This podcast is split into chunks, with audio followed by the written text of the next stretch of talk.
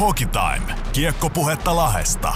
Yhteistyössä Lahden Bike Marine ja Ravintola Lokki.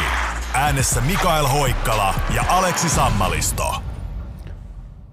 Freddie Mercury oli queen yhtyeen ikoninen ja itsestäänselvä johtotähti, mutta hän ei kuitenkaan laulanut kaikkia Queenin levyttämiä biisejä. Näin homma toimii myös täällä Hockey Time podcastin toimituksessa. Päävokalisti päätti oma-aloitteisesti ehdottaa, ettei hänen tarvitsisi olla vetovuorossa joka kerta, vaikka korvaaja ei olekaan Brian Mayn tai Roger Taylorin tasoa. Osat ovat siis vaihtuneet. Minä Mikael Hoikkala olen tänään teidän juontajananne, ja Aleksi Sammalisto istuu minua vastapäätä totuttelemassa hieman tavallista vähäpuheisempaa rooliinsa. Miten menee Allu? Ihan hyvin, loistava juonto. Ei, ei ole entinen juontaja Ryan Lash, mutta ei ole Turajakaan Alex Haatanen. Kokemusta löytyy enemmän. Helkkari hyvin meni toi alku, että ei tästähän hyvä tulee. No katsotaan mitä tulee. Kokemus tästä ohjelmasta on osoittanut, että jos lähtee tällä kokemuksella hieman liikaa kikkailemaan ja pakottamaan pelinopeutta ylöspäin, niin aika usein tuloksena on hätäinen purku. No, yritämme pitää intensiteetin korkealla, sillä mennyt viikko on tarjonnut erittäin paljon puitavaa pelikanssista ja liikakiekkoilusta.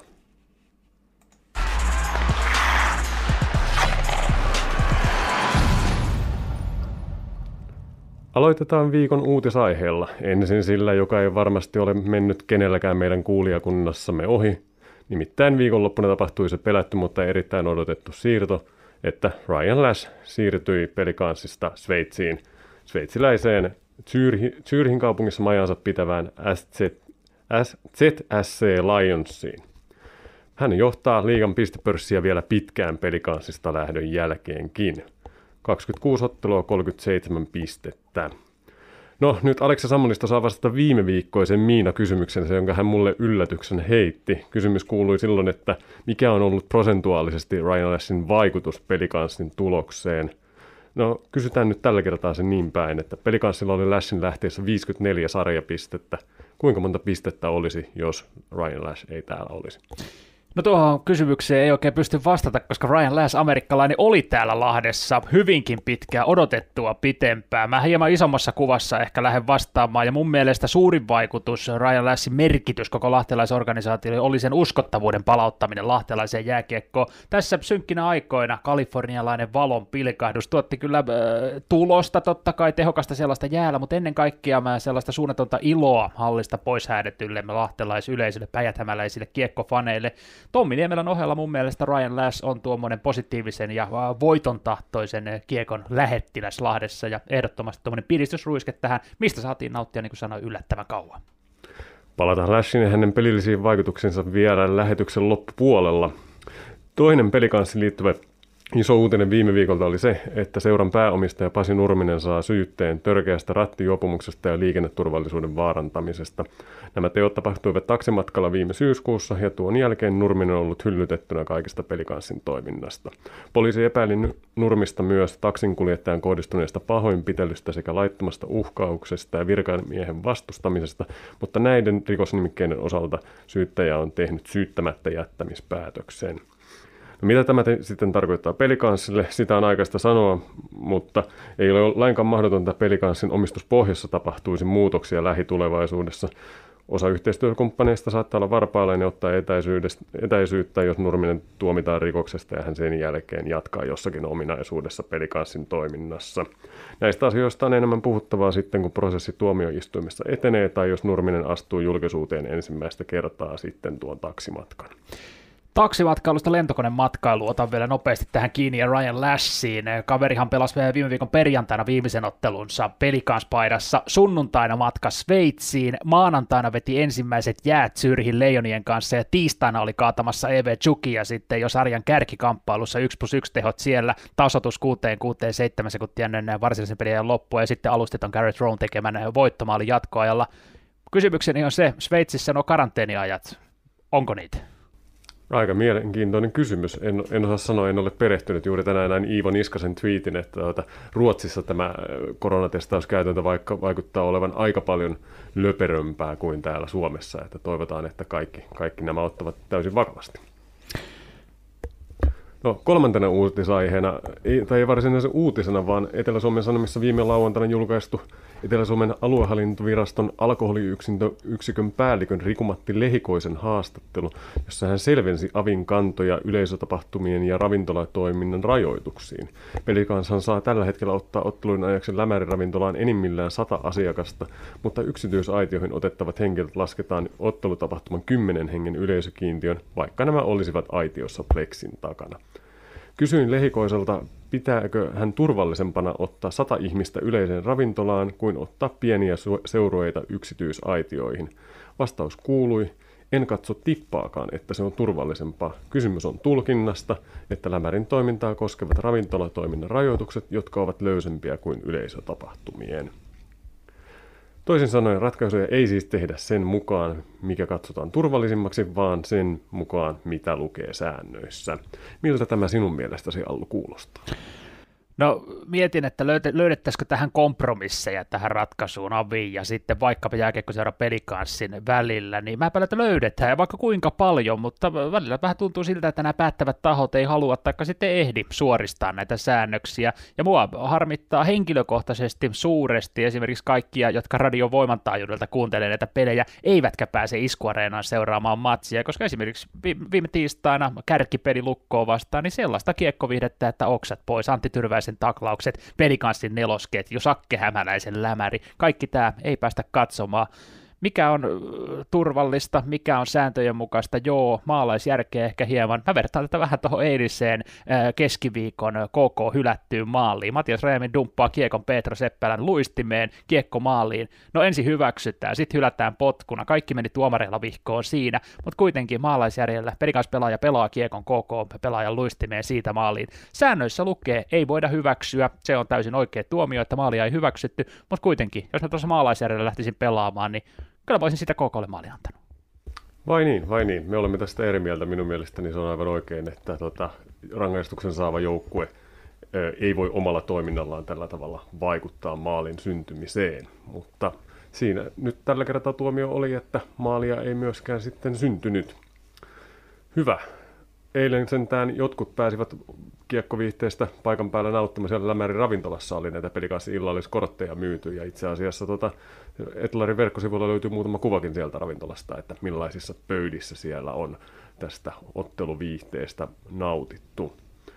Mennään eteenpäin urheilun kauneudesta seuraavaksi asiaan. Tosiaan urheilun kauneus on pienissä vivahteissa – Urheilijoiden ja joukkoiden paremmuus ratkotaan, ratkotaan usein sellaisilla alueilla, joita peruskatsoja ei paljaalla silmällä erota. Viime viikolla urheiluehdessä oli erinomainen, erinomaisen mielenkiintoinen artikkeli vasenkätisyydestä ja ylipäätään kätisyyden merkityksestä urheilussa. Annan vahvan lukusuosituksen kaikille, jotka eivät ole tätä vielä lukeneet, ja kehut artikkelin kirjoittaneelle toimittaja Timo Riihentuvalle. Tuossa jutussa ei pelikanssia eikä juuri jääkiekkoakaan käsitelty, mutta aihe liittyy pelikanssin erittäin ajankohtaisesti, sillä oikealta laukovat eli niin sanotusti raitin pelaajat ovat äh, huvenneet tästä joukkueesta melkoisella vauhdilla, sillä näistä neljästä NHL-vahvistuksesta kolme, eli Oskari Laaksonen, Julius Honka ja Jesse Ylönen olivat raitteja, ja viimeisimpänä lähtien tietenkin Ryan Lash, yllätys yllätys, hänkin oikealta ampuva pelaaja. No pelikanssia on tällä kaudella suorastaan hemmoteltu tuota, raitin pelaajien runsaudella. Syyskaudella oli ihan säännönmukaista, että kaikissa hyökkäysketjuissa ja pakkipareissa oli, oli tuota, kaikilla lavat laidan puolella, eli vasemman laidan hyökkäjät oli leftejä ja oikean laidan hyökkäjät raitteja ja vasemmat pakit leftejä ja oikeat pakit raitteja. Nyt tällaista kirjoa ei ole, vaan joukkueessa vallitseva tasapaino leftien ja rightien välillä on liikahtanut jääkiekkojoukkueille tyypillisempään suuntaan, eli melko reilun puoleisesti lefteihin painottuen. Allu, millainen vaikutus tällä on pelikanssin pelaamiseen ja kuvioihin? No se otetaan ensin kiinni nimenomaan pelikanssista, sitten vielä haluan ottaa kiinni tuosta urheilulehden jutustakin myöhemmin, mutta pelikanssissa Honga ja Laaksosen pakkien lähdön jälkeen Lash oli ainut raitin pelaaja, joka pyöritti pelintekijänä tuota pelikanssi ylivoimaa. Amerikkalainen teki peliä vastustajan maalivahdista katsottuna oikealta puolelta ja siinä oli sitten neljä flipperi tarjolla, eli Serveniä, Kangasniemeä, aiemmin Jalvantia ja myös sitten Hannes Björnistä. He sai laittaa laukaisen napin pohjaan, kun yksi raitti taikoi sitä peliä nimenomaan tälle neljälle flipperi leftille. Jalvani Loukin myötä viivaan tuli leftinä Eero Teräväinen, Lässin lähdön myötä kätisyyksien jakauma se on edelleen hyvin pitkälti sama myös kuvioiden tasolla, kun Alex Haatanen 20-vuotias tuli siihen tilanne. Äh, muun muassa keskiviikkona nähtiin koko vastaan aivan samanlaisia hahmotelmia Servenille keskelle, tällä kertaa tulosta ei tullut, mutta mun mielestä nyt, jos tota, jatketaan samalla tavalla, Haatanen saa pitää paikkansa, koska Valtteri Merellä, Julius Bergman, Miro-Pekka Saarelainen, nämä muut raitit ei ole pelintekijätyyppejä, Haatanen on siinä, mutta mikäli taas sitten pelintekovastuuta siirretään vaikkapa Iikka Kangasniemelle jatkossa enemmän, tällöin voidaan tuoda laukaisijan paikalle, potkaisijan paikalle Bergman ja Merelää uusina raitteina. Nyt Tommi Niemelällä tällä ylimuoviisikolla on pähkäilyn paikka, jatketaanko samalla, kun Lash oli, toimi, toimiiko vielä Haatasen kanssa, vai vai sitten lähdetäänkö, lähdetäänkö kenties Iikan kautta tekemään enemmän peliä ja kahta raittia sinne kylkeen. Koko pelin loppuhetkellä oli muuten mielenkiintoinen juttu se, että kun pelikanssa otti maalivahdin pois ja lähti pelaamaan kuutta, kuudella viitta vastaan, niin tässä vaiheessa Haatanen ei enää ollut siellä kentällä, vaan siellä oli raitteena Bäreman ja Merellä, joten 6 uusia tuulia. Tästä hetkeksi poikkean takaisin toi, toisen aiheeseen ja lukkoottelu viimeisille minuuteille. Mitäs mieltä olet siitä, että pelikans laittoi ylivoima viisikon jäälle siinä vaiheessa, kun Lukko sai jäähyn lopussa pari minuuttia ennen loppua. Tiedettiin, että he lähtevät ta- hakemaan tasoitusta. Sitten siinä kävi niin, että Lukko sai paineen purettua, otti veskan pois. Pelikans puolusti omassa päädyssä johtoaan neljällä hyökkääjällä, Hannes Björninen toisena pakkina ja tosiaan Alex Haatanen siellä yhtenä hyökkääjänä, ja hän, hän nyt ei ole kuitenkaan puolustusspesialistina tunnettu, niin oliko Niemelältä ihan tietoinen ratkaisu, että hyökkäys on paras puolustus vai kävikö pieni mental error niin sanotusti? Sitä pitää kysyä hölöltä itseltään, mutta epäilempää, että siinä pieni, pieni pummi sattui varsinkin, kun sitten pitkän pyörityksen lukko sai pelikanssa tempas kerran pitkän kiekon siinä ja joutui jatkamaan vielä sitten toisen vaihtokierron lukon. No siellä aika lailla samat tietysti hakivat tasoitusta siinä vaiheessa, mutta joka tapauksessa kaksi vaihtoa putkeen omissa painia. Hienosti siitä selvittiin ja sarjakärki kaatui 4-2. Mutta tuohon vielä tuohon, mihin viittasit, urheilulehden hyvää juttua. Tällä viikollahan siellä puhutaan pituuksista urheilussa, vähän samahenkinen artikkeli, mutta tuohon kätisyysjuttuun ja jääkiekossa, mailapeleissä, tällaisissa palvelupeleissä yleisestikin vasen tai oikea kätisyys, se ei tarkoita automaattisesti sitä, että oot joko raitti tai lefti. Yleisempi pelipuoli jääkiekossa on lefti, eli vasen käsi alhaalla, yleisempi käsi maailmalla, mitä käytetään pääasiassa kaikkiin eri toimintoihin, on oikea käsi. Mä oon itse oikeakätinen, mä lauan raitilta kuitenkin. Tähän on tarina se, että edes mennyt isäni sanoi mulle aikoinaan, että Markku Kyllönen, joensuulainen kiekkolegenda, oli vinkannut, että vahvempi käsi kun on alhaalla, silloin laukaukset ovat kovempia ja tarkempia. No, Kyltsi Kyllönen pelasi itse leftiltä, en tiedä oliko hän oikea vai vasen kätinen, mutta pelaajauralta löytyy yhdeksän NHL-otteluakin Winnipeg Jetsistä 0 plus 2 tehoin. Kyltsi paino NHL, toimi vielä viime kaudella muuten Kai Suikkasen apuvalmentajana Ebeliigassa itävaltalaisen Dornbirin riveissä, ja Kyltsi tehnyt hyvän uran, vinkkejä antoi Fajalle, Faija pakotti meikäläisen raitiksi ja meikäläinen tekee vasuudella radiohommia, että ei sekään sitten aina kuitenkaan pidä paikkansa. Niin, näitä on mielenkiintoisia tapauksia. Siinä urheilulehden jutussahan yhtenä kärkiasena oli tämä Rafael Nadalin tapaus, eli tennistähti ja maailman pelätyimpiä vasureita, niin on arkiaskareissaan oikeakätinen muun muassa kirjoittaa oikealla kädellä, mutta tota, että hänen perheensä siinä kyllä kiistää, että hänet olisi tarkoituksella opetettu vasuriksi, että, että tota, että hän saisi siitä etua tenniksessä. Mikä sitten totu, totuus on, niin sen, sen tietävät vain Nadal, Nadalin perheen jäsenet itse. Ja se, että jos sinulla oli omia kokemuksia näistä erikoisista kätisyyksistä, niin oma isäni taas oli pääsarjatason koripalloilija ja hän on vasuri, mutta hyvin monilta osin molempi kätinen, että hän heitti kaukkoheitot vasurilla, mutta läheltä pärjäsi aika hyvin oikeallakin, että näitä tämmöisiä erikoisia tapauksia on. Ja niitä mainitaan myös urheilulehden jutussa. Esimerkiksi Ronnie O'Sullivan snooker-suuruus tiedetään, että hän lyö erittäin sujuvasti molemmilla käsillä välillä vähän niin kuin viihdyttääkin, jopa tahallaan vaihtaa vasurin, että näyttää, että hän on niin ylivoimainen. Ja sitten koripallossa Kobe Bryant, edesmennyt legenda, hän, hänet mainitaan myös tässä jutussa, että hän, hän tuota, sujuvasti heitti molemmilla käsillä, vaikka tietenkin oikea oli vahvin, mutta vasuriakin hän pystyi käyttämään. No siinä jutussa heitettiin jokeriajatuksena jääkiekkoon, että tota, mitä jos ylivoimaspesialisti pelaisi suoralla lavalla, että se toisi uusia mahdollisuuksia, että erilaisia syöttösuuntia, niin näetkö ollut tässä jotain mahdollisuuksia? No esimerkiksi Ikka Kangasniemen lapa on aika suora jääkiekossa. Mä sanon, että Jan jääkiekossa tä- ei ole. täysin suora ei toimi välttämättä, varsinkaan jos olet laukasia, mutta esimerkiksi salibändissä sieltä löytyy Ruotsista esimerkki Alexander Rudi ja kumppaneita. Siellä pystytään rystyllä pelaamaan ihan yhtä vahvasti kuin kämmenellä. Jääkiekossa toi ei toimi, koska pelivälinen painaa sen verran paljon näistä epätasapainoista leftien ja raitien välillä on pelikanssissa kokemusta sikäli, että kauden 2017-2018 kynnyksellä pelikans etsi hyökkäyksensä sellaista ykköstäsmävahvistusta elokuulle asti ja siinä meinasi tulla vähän kiire, kun kauden alku lähestyi, mutta siinä oli erittäin tärkeänä kriteerinä heillä, että hy- tämä hyökkäjä ampuisi oikealta. Joukkueessa ei nimittäin sillä hetkellä ollut yhtään rightin hyökkääjää. No halutunlainen hyökkäjä löytyy lopulta. Se oli Borna Rendulic, joka osoittautui ihan vahvistukseksi ja vähän liian hyväksi, koska hän, hän sitten loppujen lopuksi sai KHL-sopimuksen siitä ja ei Lahdessa kovinkaan kauan viihdyttänyt. Mutta tota, Allu, onko se sun mielestä välttämätöntä, että joukkueessa pitää olla raitteja ainakin jonkin verran, että pelivalintoja myös löytyy?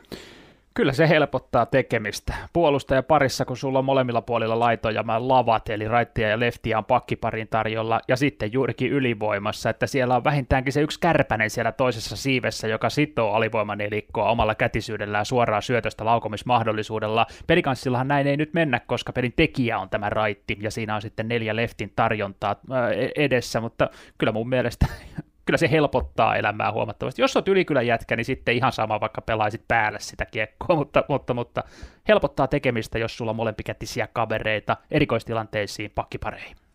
Tämän lähetyksen jälki on joskus kuulosta, voi kuulostaa siltä, että joskus on tehty oikealla kädellä ja joskus vasurilla.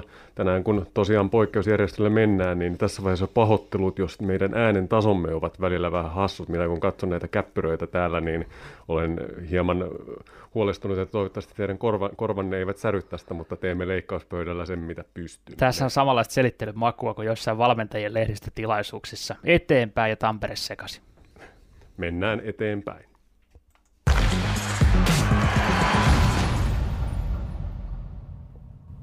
Viime viikkoisen lähetyksemme jälkeen Pelikaas-universumissa on pelattu kolme ottelua ja ne kaikki kotijäällä. Ensin kaatui Saipa työtelijäällä, hiukan nihkeälläkin esityksellä 2-1, mutta sellaisella jämäkällä esityksellä. Tiistaina sitten taas Lukko nujertui kärkikamppailussa aivan upeasti 4-2. Paukut hupeni sitten siihen matsiin ja päivään myöhemmin KKta vastaan ei enää, ei enää ollut ihan hirveää drivea ja KKta vastaan tuli tukkaan 1-3 aika väsyneen ja ponnettoman esityksen jälkeen. Mitä näistä jäi Aleksi Sammalistolle käteen ja millaiset ovat pelikanssin ennusmerkit aikakaudelle JRL eli jälkeen Ryan Lash? Niin, mä skippaan ton perjantai lässi jäähyväisottelu, silloin Saipa kaatu 2 ja hyppään tuohon kärkikamppailuun, hyvätasoiseen jääkiekkootteluun tiistaina iskuareenasta. Mä pelin kanssa Lukko silloin 4-2 Pelsulle ja se lähti liikkeelle ihan alusta alkaen. Lukko meni ensin edelle, pelikans tuli sieltä hiljalleen mukaan, Antti Tyrväisen taklaus ekassa erässä sytytti tyhjän iskuareenan, näin voi sanoa. Mutta yksi pelaaja, mä nostan sieltä esiin, on 17-vuotias Topias Pileen. Kaveri täyttää 18 vuotta, eli täysi ikäistyy huhtikuun ekana päivänä päivänä sai maaliksi maalin liikauran toisen sellaisen avauserässä napakka rannelaukaus ja toi maali. Jotenkin tuntuu, että itseluottamus hyökkäsi sitten topparilla aivan tappiin sen jälkeen, koska siellä siniviivojen päällä rohkeaa kiekon liikuttelua alimpana miehenä omissa lähti lukon kärkikarvaajia laittamaan nesteeseen ja jalalla itsensä vapaaksi. Erittäin hieno peli nuorelta mieheltä. Sitten toi nelosketju, se oli mun mielestä todella loistava. Tiistaina, siinä Kymer, Toivola, Nieminen loivat maalipaikkoja, pitivät kiekkoa, saivat mylläköitä, palkinnoksi alusti ton Vileenin maali ja pelasi oman pelin plus yhteen tuossa. Ja sitten jos kolmas onnistuu vielä, niin se on ehdottomasti Sakke Hämäläinen on saanut juonikkuutta pelaamiseensa koko alkukauden eh, kehittynyt siinä, mutta myös ruista ranteeseen. Mä jossain taisin sanoa aiemmin näissäkin lähetyksissä, että hieman lapa, lavan yli vielä kiipeilee kiekko ja ihan ei pysy niin kuin nuo saranat kiinni ranteessa, mutta oksat pois toisen erän lopulla. Oskari Setänen vieläkin soi varmaan korvissa sellainen lämäri ylä, ylänurkkaan, että oksat pois. Ja tosta muuten maalista tuli mieleen ja Oskari Setäsestä Etelä-Suomen Sanomissa oli keskiviikkona hieno lehtikuva, missä Setäsen pää on suoraan alaspäin siinä vaiheessa, kun kiekko on vielä matkalla maaliin. Julius Bergmanin poikkari siipee hämäläisille ei ollut niin kova, etteikö Setänen olisi ehkä hieman parempaa torjunta-asentoa saanut, mutta hei pää alhaalla. Pelkkääkö kaveri tuota kiekkoa? Ei mitään pois hämäläiseltä. Hieno, hieno laukaus, hieno peli kaikin puolin, mutta joka tapauksessa laittoi hieman naurottamaan hieno onnistuminen joka tapauksessa pelikanssin kakkosylivoimalle, joka on aika vähälle peliajalle jäänyt. Tosin sitten KK vastaan ykkösyyveen vaihdo syystä tai toisesta tuppasivat pitenemään. Siinähän sitten Ryan Lashin paikan on ottanut Alex Haatanen, jota me tässä viime aikoina ollaan lähetyksessä hieman liekitetty, että erinomainen nuori mies on kyseessä. Ja tota, hänet on mainittu, että hän on pelaajatyyppinä vähän Lashin kaltainen, vaikkakaan ei tietenkään ainakaan vielä samaa tasoa. Ja hän on itsekin sanonut, että hän mielellään ottaa mallia tuosta Lashin pelaamisesta silloin, kun hän vielä pelikansissa oli. Millaiset mahdollisuudet sinä näet tässä nuoressa miehessä? No, hän on itsekin sanonut sen, että pyrki apinoimaan ja ottamaan kaiken mallin, mitä 34-vuotias Läs hänelle tarjoili tuona aikana, kun joukkuekavereina olit. On juonikas pelaaja, on ennen kaikkea pelin tekijä, mutta myös hyvä luistelemaan, se on pantu merkille. Kelannut muutaman hybridi pitkänkin kiinni tässä viime peleissä.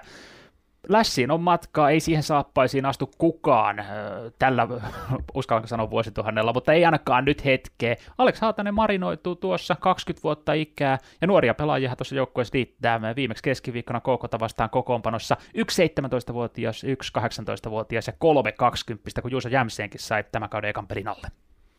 Katsotaan seuraavaksi sitä, miltä joukkueet näyttävät, kun loppukausi, tai oikeastaan tässä vaiheessa vasta kauden jälkipuolisko on käynnistymässä. Monet muut liigaseurat ovat hankkineet viime aikoina nimekkäitä vahvistuksia, ennen kaikkea Pohjois-Amerikasta, mutta myös Euroopan sisällä. Esimerkiksi Pelikanssin kilpailijoihin lukeutuva Ilves hankki takalinjoilleen Pelikanssistakin aikojen takaa tutun maailmanmestaripuolustaja Anssi Salmelan. Aika railakasta kilpavarustelua käydään samaan aikaan, kun seurat valittelevat koronan aiheuttamaa ahdinkoaan. No, kaipaako pelikans sitten vahvistuksia, kun näitä menetyksiäkin on ollut? Kysyin asiasta eilen KK-pelin jälkeen päävalmentaja Tommi Niemelältä, onko sellaisen ylipäätään mahdollisuuksia olemassa ja mitä hänelle on seurajohdosta viestitty. Näin hän vastasi. No se, se on asia, että me yritetään yhdessä, yhdessä löytää totta kai niin kuin keinoja, millä tämä joukkue tulee tulee paremmaksi koko ajan. Ja, ja me ollaan koko ajan sanottu, että ne jätket, ketä tässä kopissa on, niin niitä me yritetään auttaa niin hyvin kuin me osataan. Se on meidän työ. Se on meidän työ ja me uskotaan, että sen kautta ne jätkät menee kohti omia, omia unelmia ja sitä kautta joukkue taas oikeasti kehittyy. Ja, ja tota, niin, katsotaan, aina voi tapahtua, että uusia jätkiä tulee ja voi olla, että joku jätkä taas lähtee. Se on osa tätä, tätä mm. bisnestä ja, ja tota, kaikki, ketä tässä on ollut mukana, niin on mahtavasti kyllä heittäytynyt heittäytynyt tähän meidän tapaan toimia ja, ja uskon kanssa, että he on siitä saanut. He on saanut kanssa siitä ja katsotaan, aikahan näyttää, onko nyt helmikuun loppuun asti mun mielestä on oikeus joukkueella hankkia pelaajia ja toisaalta joku pelaaja voi johonkin lähteäkin. Mm. Näin siis Tommi Niemelä, pelikans päävalmentaja, ja vastaus oli erittäin Tommi Niemelämäinen. Hän siinä tuota, poikkesi tällaisesta varsinkin vanhemman liiton valmentajakunnan retoriikasta, että aika usein on aiemmin korostettu sitä, että keitä on loukkaantuneena, keitä puuttuu ja mitä tarvitaan, mutta se ei ole aina hirveän reilu välttämättä niitä kohtaa, jotka rivissä ovat, ja ei ole hirveän suuri luottamuslause heille, ja tässähän Tommi Niemelä on, on aika erilaista koulukuntaa. No mutta, mille pelipaikoille pelikans tässä ensisijaisesti tarvitsisi vahvistusta ja millaisia pelaajatyyppejä? Mä epäilen, että Pelikans ei tule saamaan mitään korvamerkittyä rahaa enää hirveästi uusiin Ryan Lasseihin tai vaikkapa Willy Sopasseen keneltäkään rakennusfirmalta tai viherpalvelulta, mutta kun aikuisesti oikeasti mietitään, niin pakki päähän sinne nyt ehkä se yksi kiekollinen leveyttä tuova kaveri olisi paikalla. Tässäkään en kuitenkaan ostohousuja laittaisi jalkaan, vaan enemmän ehkä sitten tällaisella yhteistyöllä Pohjois-Amerikan suuntaan lainasopimuksella loppukaudeksi. Kalpaha hankki muun muassa loppukauden kattavalla sopimuksella Jenkki hyökkääjä Jaren Bracco, hän on Carolina Hurricanesin sopimuspelaaja, pakkeja, kun tuossa vähän huusi, niin kyllä kaksi nimeä nousee ylitse muiden pelikanssissa jo alkukaudella pelanneet Julius Honka ja Oskari Laaksonen. Mikä on heidän tulevaisuutensa? Dallashan kiersi jo tuon Dallasin waiver-listan, Julius Honka siis joutui waiver-listalle ja selvisi sieltä, kukaan muu ei poiminut, missä hänen kautensa jatkuu, se on mielenkiintoinen kysymys. Mun viimeisimmän tiedon mukaan sitten puolestaan Oskari Laaksonen valmistautuu joko Buffalo Sabresin farmijoukkueen Rosesterin kanssa AHL-kauteen tai sitten Farmi Farmissa Cincinnatissa tuohon ECHL jos näistä jompikumpi vapautuu, niin avosylein ottaisin kyllä vastaan. Näin sanoo asiantuntija Aleksi. Mennään seuraavaa viikkoa kohti.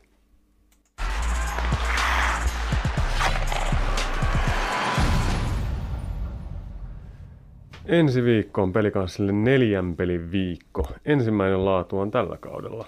Vastassa ovat tiistaina Kalpa Lahdessa, keskiviikkona Tappara Tampereella, perjantaina HPK Lahdessa ja lauantaina S Porissa. Tällä viikolla se nähtiin, kun pelikans pelasi lukkoa vastaan erinomaisesti tiistaina, mutta päivää myöhemmin ponnettovasti KKta vastaan.